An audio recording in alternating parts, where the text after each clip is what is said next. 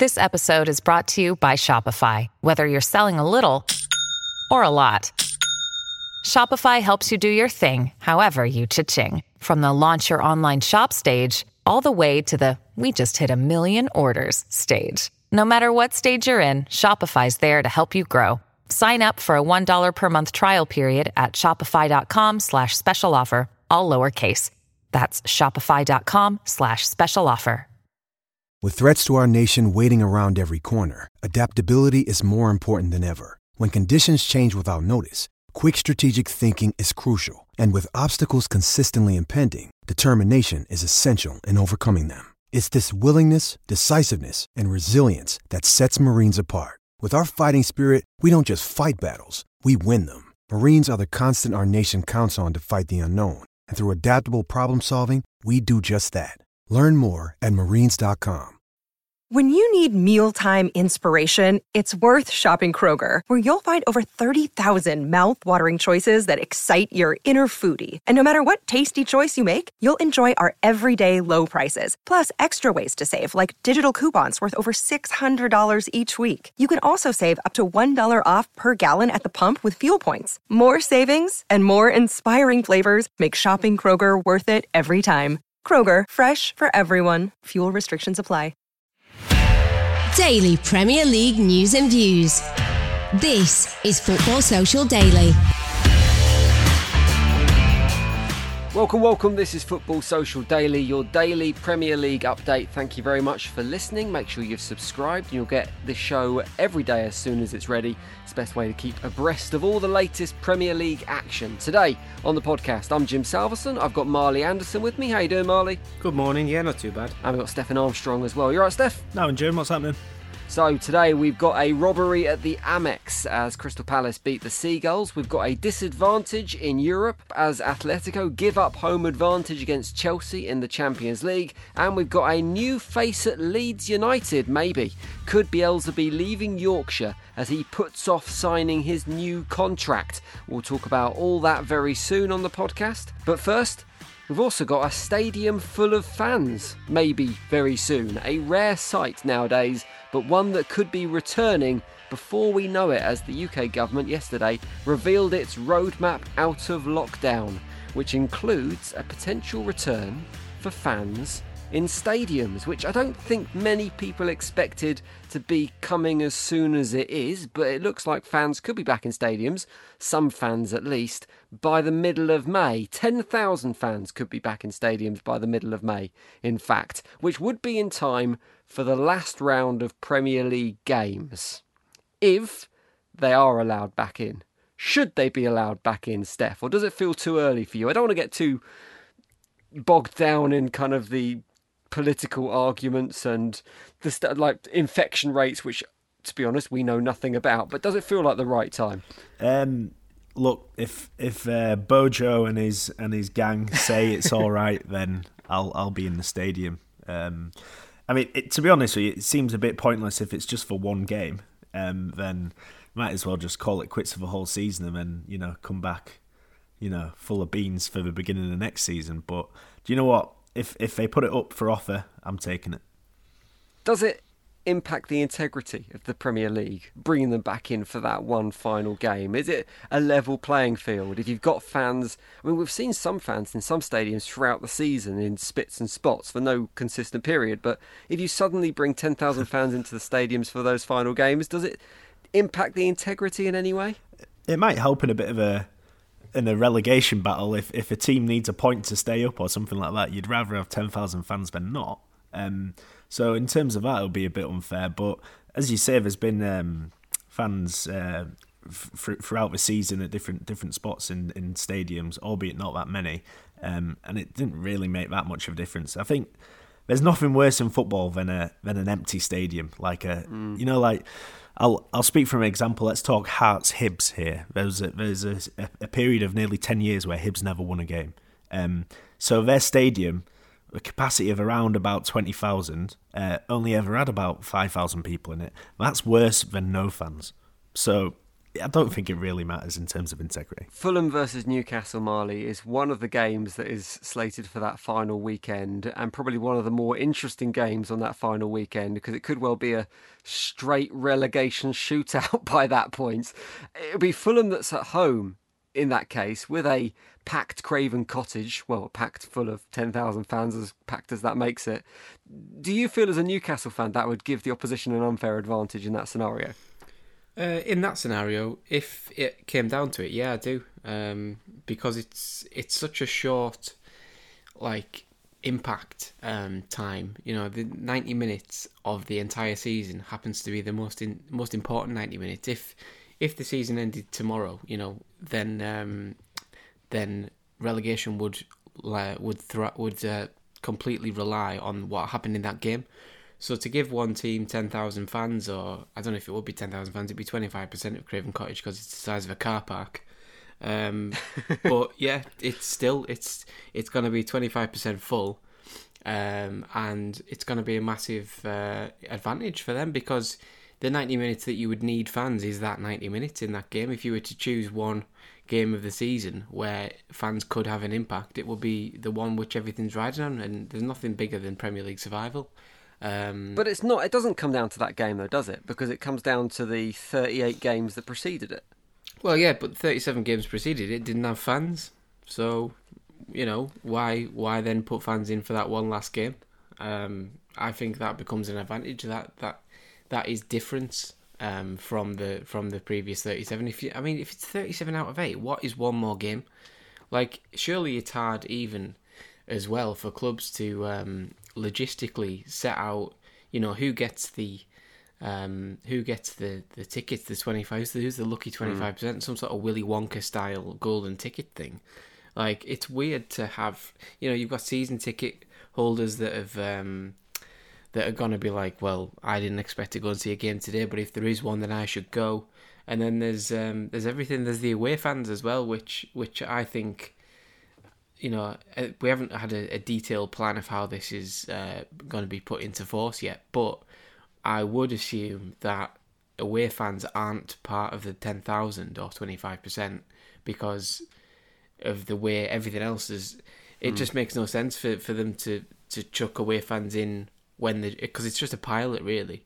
Um, it's just a pilot event, so why would you put ten thousand away um, some of the away fans in as well? Because then you're just increasing the the likelihood of any sort of spread because you've got people coming from Newcastle down to London, stopping all the way down on the trains and all the rest of it, and you know it, it just becomes a bit of a, a like shooting yourself in the foot type of thing. So as well with that, you know, you know, no away fans, loads of home fans, um, and if it comes down to that that um, that game, which you shouldn't do, um, because you should never be going into a uh, one last game of the season without um, mm. you know without your, your survival intact.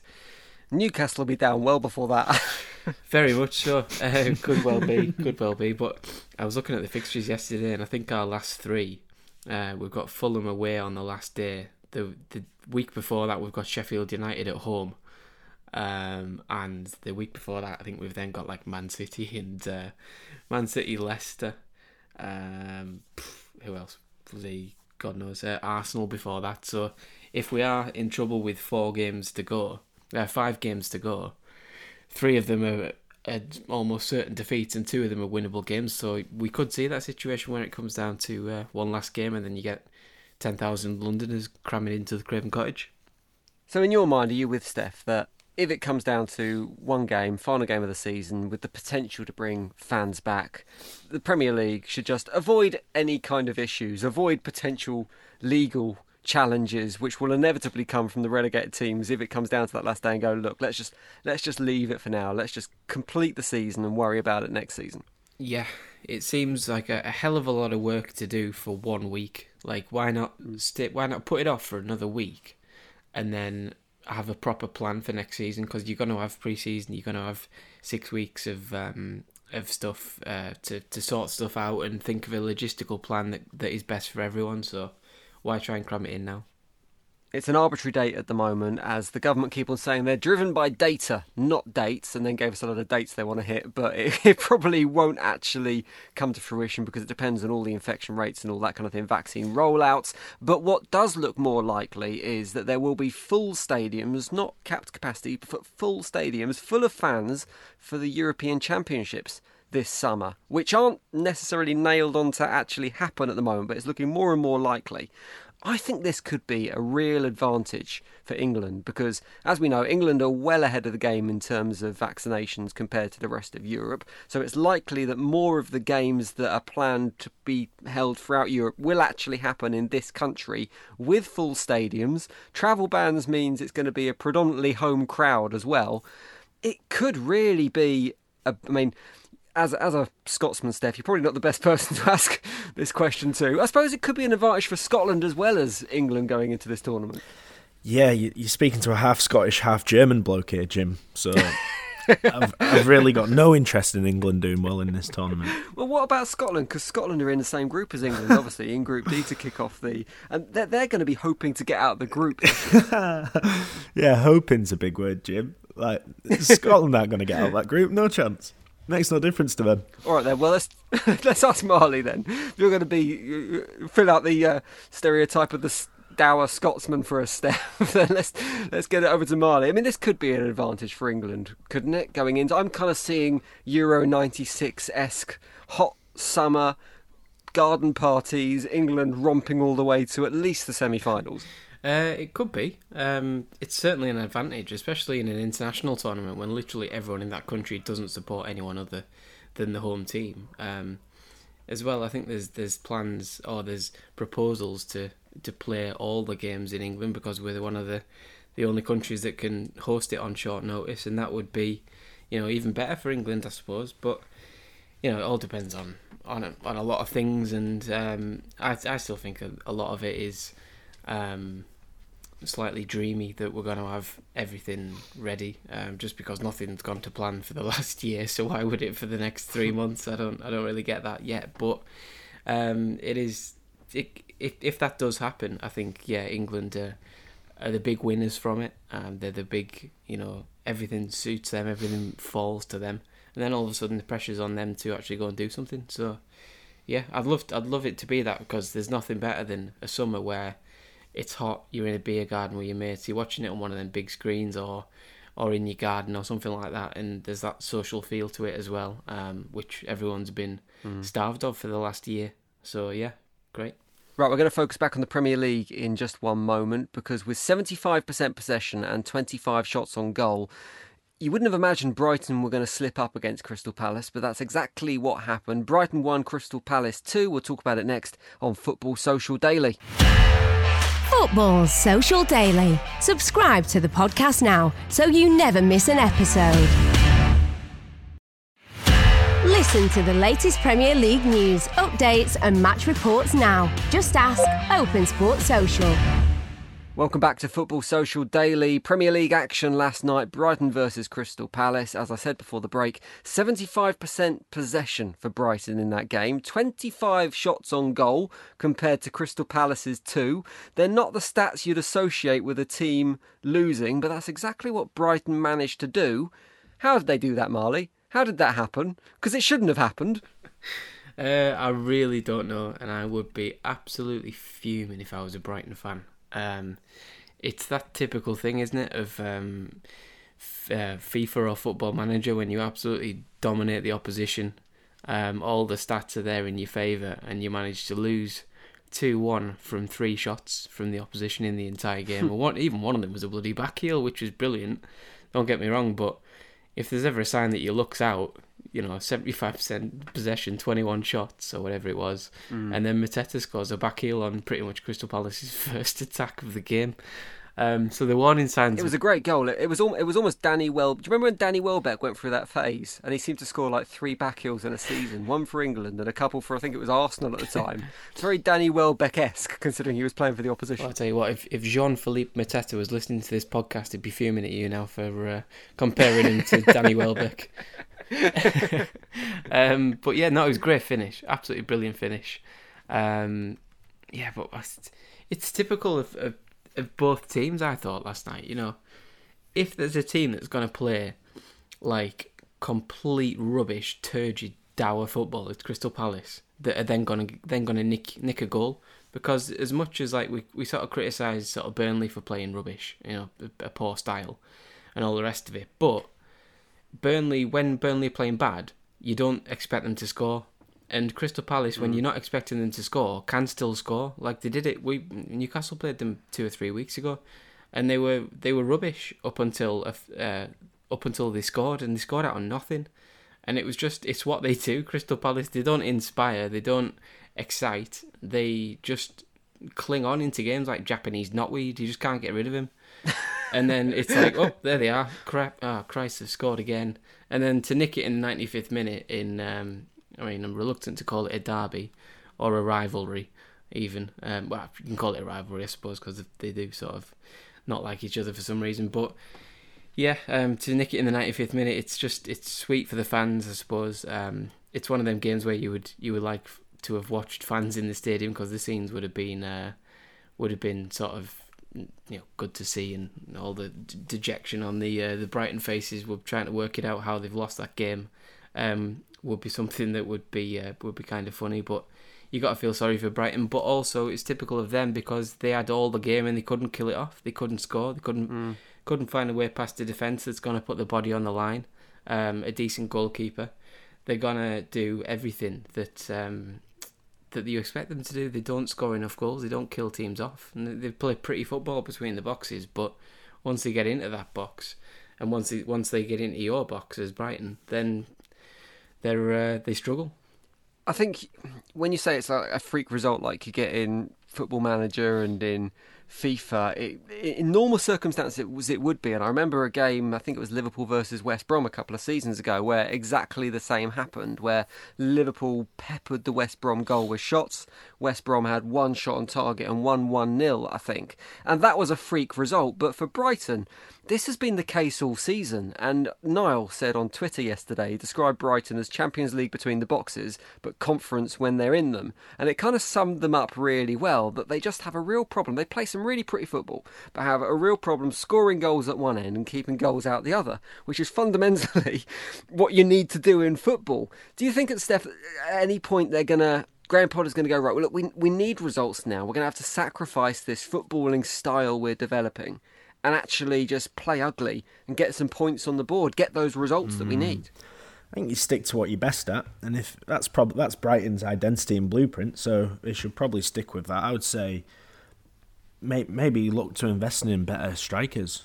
I mean, I, I always feel uncomfortable when I don't want to say has-beens because they're still professionals uh, and they're still playing in the Premier League, but when when players who have you seen dropping down the pecking order uh, quite rapidly people like Danny Welbeck, um, it don't fill me with confidence that yeah, it don't fill me with confidence that you're gonna really go and score um, many goals. So if you've got 25 attempts on target and you're scoring one goal, I your problem is your strikers, not really your style of football. But I kind of hope this is kind of signals the end a little bit of possession based football and that it isn't really that great. I've always found it a little bit boring to watch teams that dominate possession. Um, and it was all right when Barcelona were doing it 10, 15 years ago, but watching Brighton do it in 2021, it's not really that exciting, so I don't really get it. We're not really giving Palace any credit here, Marley, for this result. but do they actually? do they deserve it? That's the thing. Well, that's it. That's the question because I, I think, and and I'm, I'm kind of hesitant to give them credit, but I think this is exactly the game plan that Roy Hodgson set up for because they haven't they haven't got uh, Wilfried Zaha. We know he's injured. He hasn't he hasn't haven't got the player that can turn the game, and they just absorbed pressure for 90 minutes, and then I'm sure he didn't plan to nab it in the 94th minute with a Christian Benteke volley. You would have got good odds on that if you were a betting person. But the uh, but, but ultimately, it's kind of the game plan that they went into it with, and probably the game plan they have for most games: absorb pressure, try and nick something. Yeah, and that's um, that is a way to approach a game. However, it's not the uh, the way. I, you know, I'm pretty sure if Crystal Palace fans would want to try and play more expansive um, and try and do something rather than hope for something on the counter. Um, the way the way they, they have been doing. Um, but Yeah, it's it's just one of them where I feel like he hasn't got much else. I don't think um, to do that. He's got experienced players who can frustrate and can put their body on the line, get in the right positions, make it hard to play against. Gary Cahill's been around what the Premier he must have played 500 odd Premier League games or something like that. He's been around for years. So he's going to be your, your guy in the defence. He's going to be like, right, well, we're not conceding because we're not going to score. So let's let's try and not concede. And there's no one better back there really than um, than someone like him to to lead that sort of defensive um, approach that that Roy Hodgson fancies. That sort of um, that sort of solid sort of defense first thing. Um, and it, some of it is probably because of Zaha. You know, they they are thinking we're we're lacking flair players here. Um, so let's try and frustrate and keep it safe at the back before we try and win any, mm. well, go and win anything. But yeah, it's um, it's probably it's more of a problem to think long term. Like if they were playing like that every single week and nicking games without being, um, without having even five shots in the entire game, then it then it might become a problem. But I think with with Zaha being out, there is kind of a um, a way that you can see why they played like that last night. And um, obviously, the you know Brighton are a decent team with the ball as well, so there always there's always an expectation that you're going to get dominated um, in uh, possession based, and your your expected goals if you're into that stuff is going to be like 0.1 or something, whereas mm. Brighton's is going to be two two and a half. Um, and yeah, you're going to have to upset the odds a little bit. Got got to say though, we've not mentioned it. The Christian Benteke goal, the way he took it last night was brilliant. It was a great volley. Yeah. And you couldn't really blame the Brighton defenders either because it's not like they gave him a huge amount of space. They looked a little bit tired and a little bit leggy. Maybe could have closed him down a little bit quickly, a little bit quicker. But the yeah, the way he took it and almost stroked that volley into the far corner was the Christian Benteke that we remember at Aston Villa. All those years ago. All those years remember, ago. remember when he scored that bicycle kick at um, was it at Anfield or Old Trafford where he uh, he buried that bicycle mm. kick and he looked like one of the best strikers in the world and he's barely scored since. And then Liverpool bought him and broke him. Uh, Crystal Palace yeah. are ten points clear now. You'd fancy they're safe. I think what 12 games to go, 10 points clear. That feels like a decent enough number.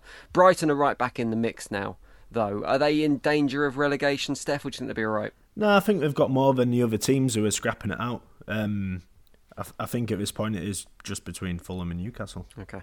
Brighton have never won a game on a Monday night in the Premier League, by the way, which is a really interesting stat. They just don't like Mondays. Don't like winning in the Premier League on a Monday. Uh, let's turn our attention. Don't like winning at home either. no. They've only got two at home all season. All, all winning, you could say. Full stop. They haven't had the, the best season. Uh, Atletico Madrid versus Chelsea is happening tonight in the Champions League. Premier League interest there for the Blues. Thomas Tuchel unbeaten so far as Chelsea manager, but his team have probably been favourites in every game they've played so far under his reign. He's had a pretty easy run in this unbeaten run he's had, but not tonight. I think it's safe, to say Atletico are probably the favourites here, Marley. Do you think he can keep the run going? Do you think Chelsea have got a chance in this one?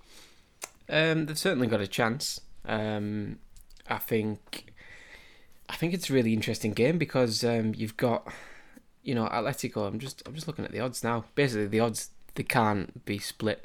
Basically, it's uh, it's Atletico is slight favourites, but yeah, mm. I think um, the way both teams play is is interesting because Chelsea like to to have the ball as we've as we've seen under Tuchel so far. You know they're, they're always getting seventy odd percent possession.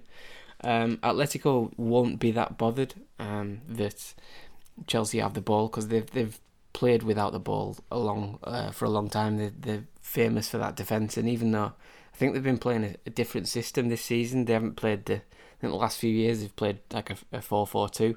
Um, but this season, I think they've switched to three at the back for a lot of games. Mm. Um, but still, three at the back when you haven't got possession of the football is a five at the back, really, because you've got the wing backs coming back and frustrating. Um, frustrating the opposition. But not, not, it's not just the formation though. They're playing a much more open, attractive style of football this season. They've still got the. I mean, if you've got Diego Simeone as a manager, you're still going to have that gritty edge, that hard working edge, that ability to put a tackle in. But they seem to be playing a much more free flowing style this season than we've seen previously as well for Atletico. Yeah, and that's that's massively dangerous because um, you know they've got some insane players. They've got Suarez, who's top scorer in in Spain.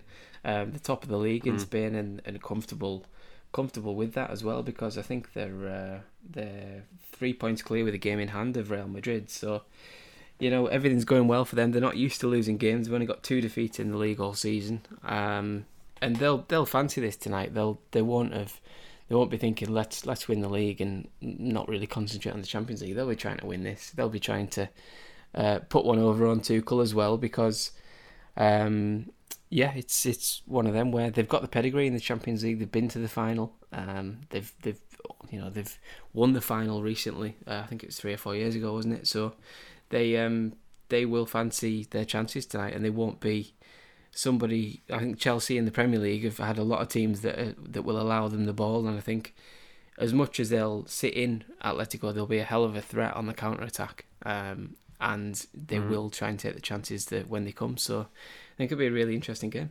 No Thiago Silva for Chelsea tonight, but the bigger selection question for me is who Tuchel plays up front because that front three seems to be his big question at the moment. He seems to have got the defence sorted. They don't concede too many goals, Chelsea, since he's come in.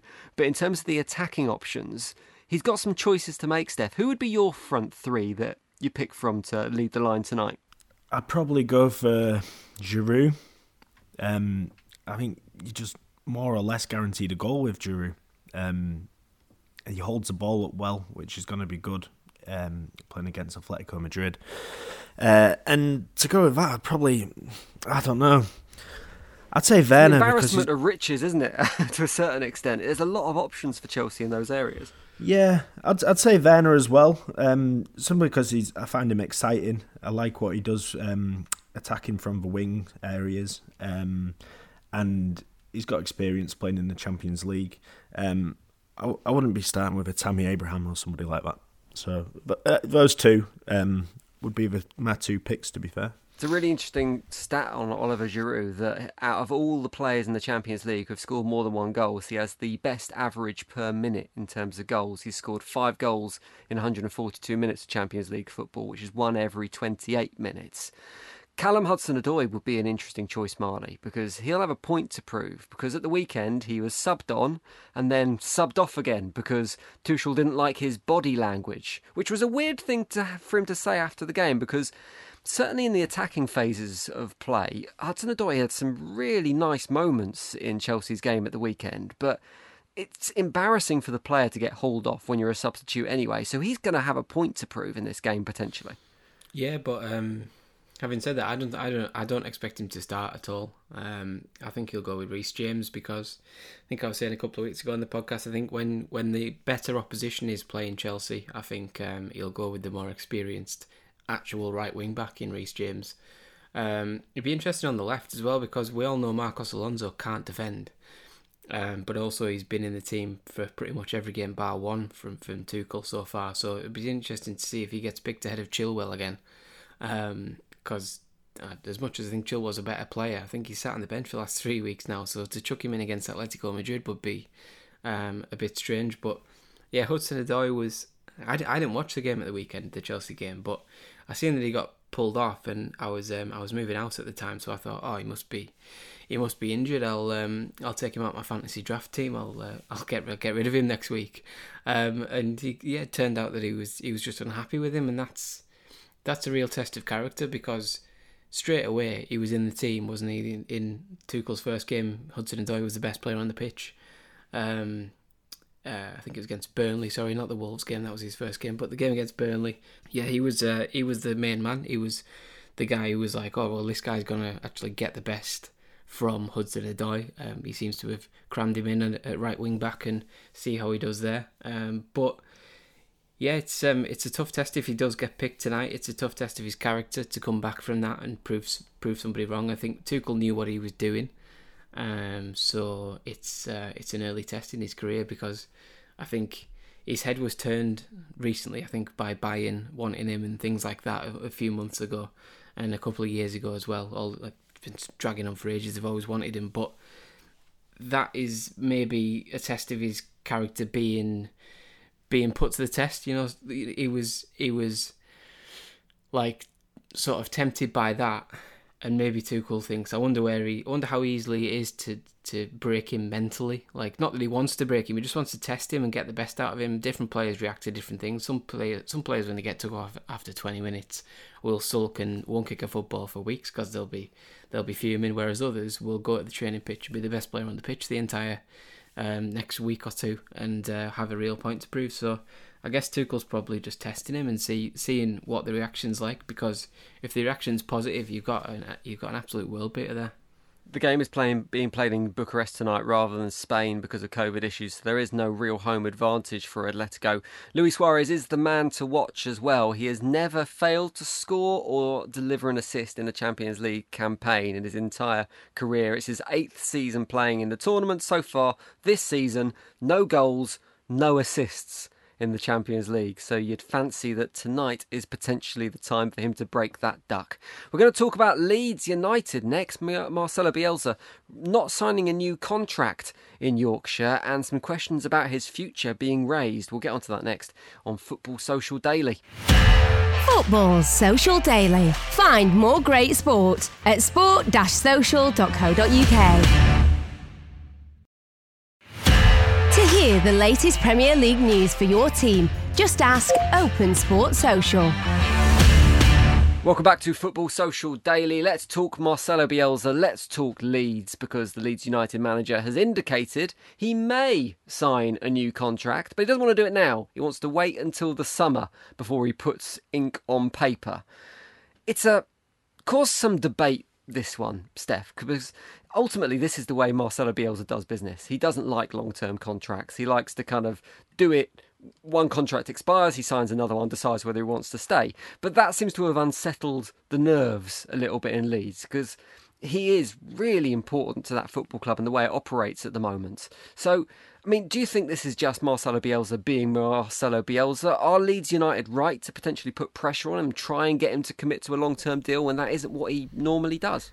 Yeah, it's Bielsa being Bielsa. Um, he's he said he said that he, he always signs something at the end of a season when he knows what's what.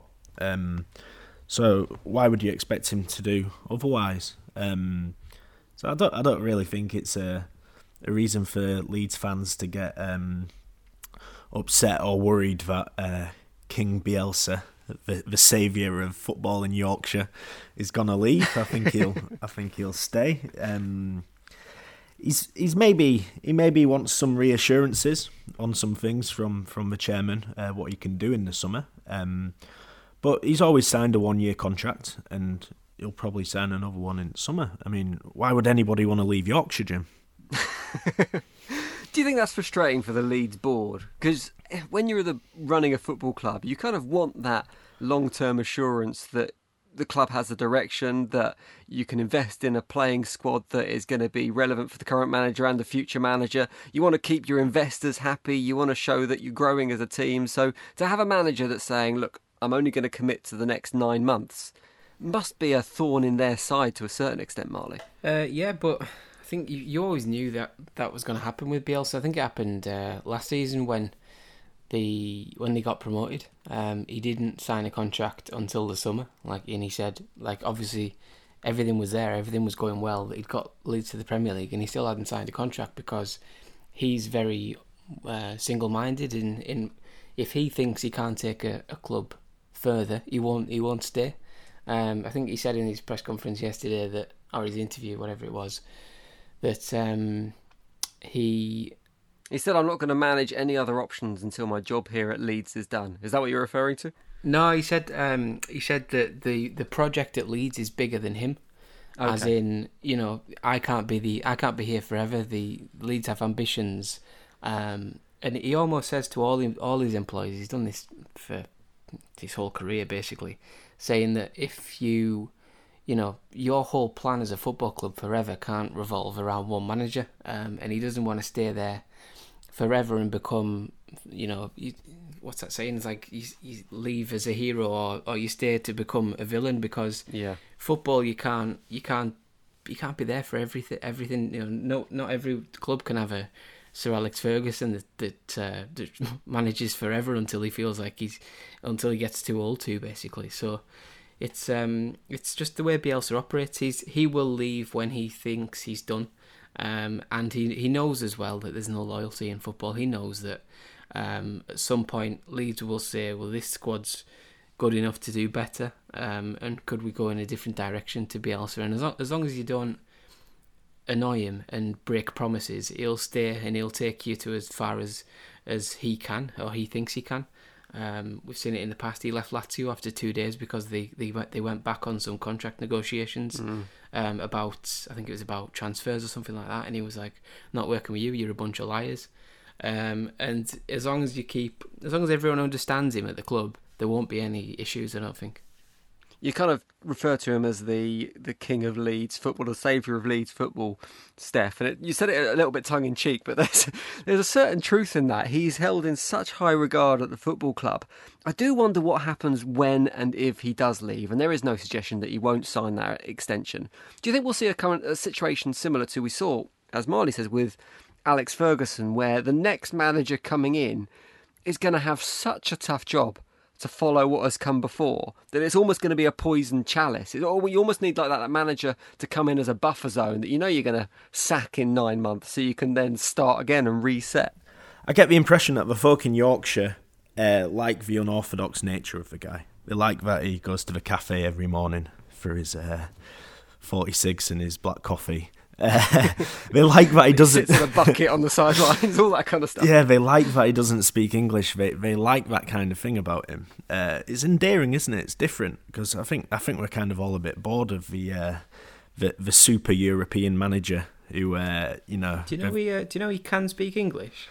Well, really? Well, it wouldn't surprise yeah. me. Yeah. Um, Apparently, he can speak English. He's just very wary of not being. Um, of saying the wrong thing and so you know with like context in english you know sort of you can say things and it can completely alter the context of what you're doing. Yeah. That's why he's um he, he goes through the interpreter to make sure he gets it right. Um, but he understands english. That's why he, he doesn't need if you notice him in uh, press com- in post match interviews he doesn't need the question from the reporter relaying to him. He can understand it. That's why he goes and then he just gives his answer to the uh, the guy next to him well, that's bizarre. That just proves the point how unorthodox a guy is. Um, but he does do things his own way, like yeah, bizarre. But um, so that that endears people to him, uh, and and it, it's it's a bit cooler. It reminds reminds me of like a Sunday League football manager, especially the way he dresses and the way he acts. Uh, a bit more than the, the uber arrogant, confident uh, European manager with the Gucci suit on. You know what I mean? So I think with people in Yorkshire like that, he just needs to get a flat cap. Um, but in terms of the next manager coming in and uh, being impossible to replace and all that, he's he's not he's not built a dynasty at Leeds, has he? It's not it's not a Sir Alex Ferguson type case. So it's, it's more an aura, though, isn't it? He's kind of built. He's kind of he, like I say, his his status at the club almost is bigger than what he has achieved. Yeah, the the moment you've got murals going up around Leeds of you know big face pointing out, you know, it's a bit it's a bit much for me. That, that's why I take the piss out of it a little bit. But um, as as long as he's set a good foundation, um, which he seems to be doing, uh, he probably needs a bit of squad depth. I mean, uh, you look at Phillips not played for the last five games and they've not won any. Um, mm. That that shows that we need a bit of squad depth still. But the foundations of it, he's got a good mix of uh, local players, um, English players, and and players that he's signed in. So I mean, as long as that foundation is there, then to be honest with you, I, I don't know if it would make that much of a difference if he did leave Leeds in the summer. Um, so I, I, he's not going to be impossible to replace. Is what I'm trying to say in a nutshell. I'll what, I reckon the sleeper replacement is actually his interpreter. Because you know Jose Mourinho started life as Bobby Robson's interpreter at Barcelona. That's kind of where he learned the craft. so I reckon the interpreter is going to be a football manager, like one of the world's best in kind of five, six years, something like that. Uh, right, that is it for Football Social Daily today. Steph, thank you very much. Yeah, cheers, Jim. Pleasure as always, Marley. Cheers, guys. If you want more sports news, you want the latest on your football team, then go to sport-social.co.uk and you'll find it there. And we'll see you next time on Football Social Daily. Football Social Daily from Sports Social. Find us on Facebook. Search Sport Social. It's time for today's Lucky Land horoscope with Victoria Cash. Life's gotten mundane, so shake up the daily routine and be adventurous with a trip to Lucky Land. You know what they say. your chance to win starts with a spin. So go to LuckyLandSlots.com to play over 100 social casino-style games for free for your chance to redeem some serious prizes. Get lucky today at LuckyLandSlots.com. Available to players in the U.S., excluding Washington and Michigan. No purchase necessary. VGW Group. Void where prohibited by law. 18 plus. Terms and conditions apply. It's time for today's Lucky Land horoscope with Victoria Cash. Life's gotten mundane, so shake up the daily routine and be adventurous with a trip to Lucky Land. You know what they say. Your chance to win starts with a spin. So go to LuckyLandSlots.com to play over 100 social casino-style games for free for your chance to redeem some serious prizes. Get lucky today at LuckyLandSlots.com. Available to players in the U.S., excluding Washington and Michigan. No purchase necessary. VGW Group. Void where prohibited by law. 18 plus. Terms and conditions apply.